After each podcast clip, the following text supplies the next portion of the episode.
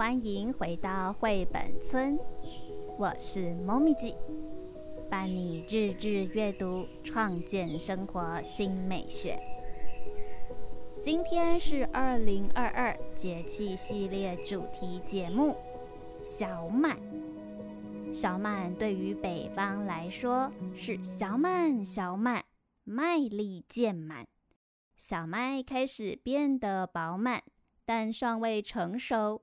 所以称为小满，也是新谷物还没成熟，存粮又已经吃完，是青黄不接时期。而南方的满则用来形容降雨量，小满小满，干断田坎。如果不降雨，稻田里的水没蓄满，会造成干旱。影响农作物生长。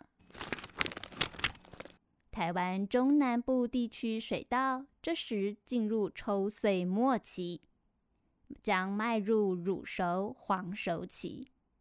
此时也是梅雨季节开始，稻谷成熟重要时期，所以要做好疏通排水沟渠，清理杂草、垃圾。降低梅雨期间农作物的损失。接下来就是节气重头戏——三候、谚语以及诗词介绍。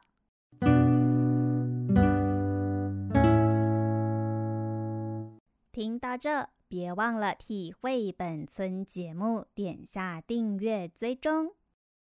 另外，猫咪记也为绘本村创立专属的网站及 Instagram。周一到周五间，网站还会发布绘本介绍文章，邀请大家透过节目资讯栏中的链接前往认识。首先是三后。一后苦秀菜，苦菜又称苦苣菜，生长旺盛，味道苦中带甘。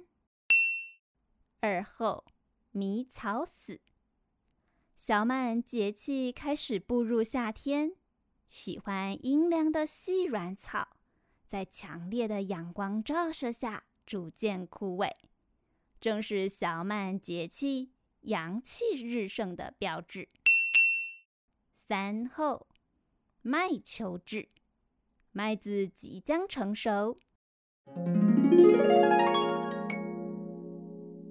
接着是小满的谚语：“岁末后最雪挂，小满雨水相赶。”此时台湾正进入梅雨季节，因此延伸出另一句谚语。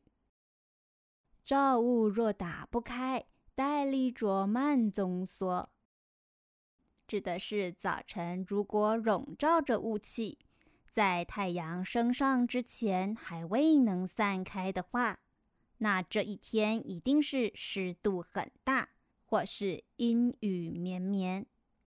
早起的人在这种天气要出门工作，一定要带着斗笠，穿着蓑衣。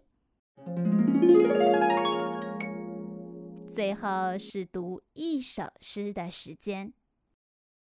今天萌咪记要带着小朋友们来读宋朝欧阳修所写的《小满》。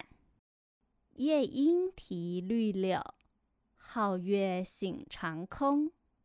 最爱陇头麦，迎风笑落红。诗词描写夜莺在茂盛的绿柳枝头自由自在的鸣叫，皎洁的明月照亮了万里长空，百花渐落，落红成阵，麦子茁壮成长，未成熟但已经逐渐饱满的麦子在风中微摆。那我们再来念一次，小曼。宋，欧阳修。夜莺啼绿柳，皓月醒长空。最爱陇头麦，迎风笑落红。以上就是小曼节气介绍，希望你喜欢今天的节气内容。我们下回节气见，拜拜。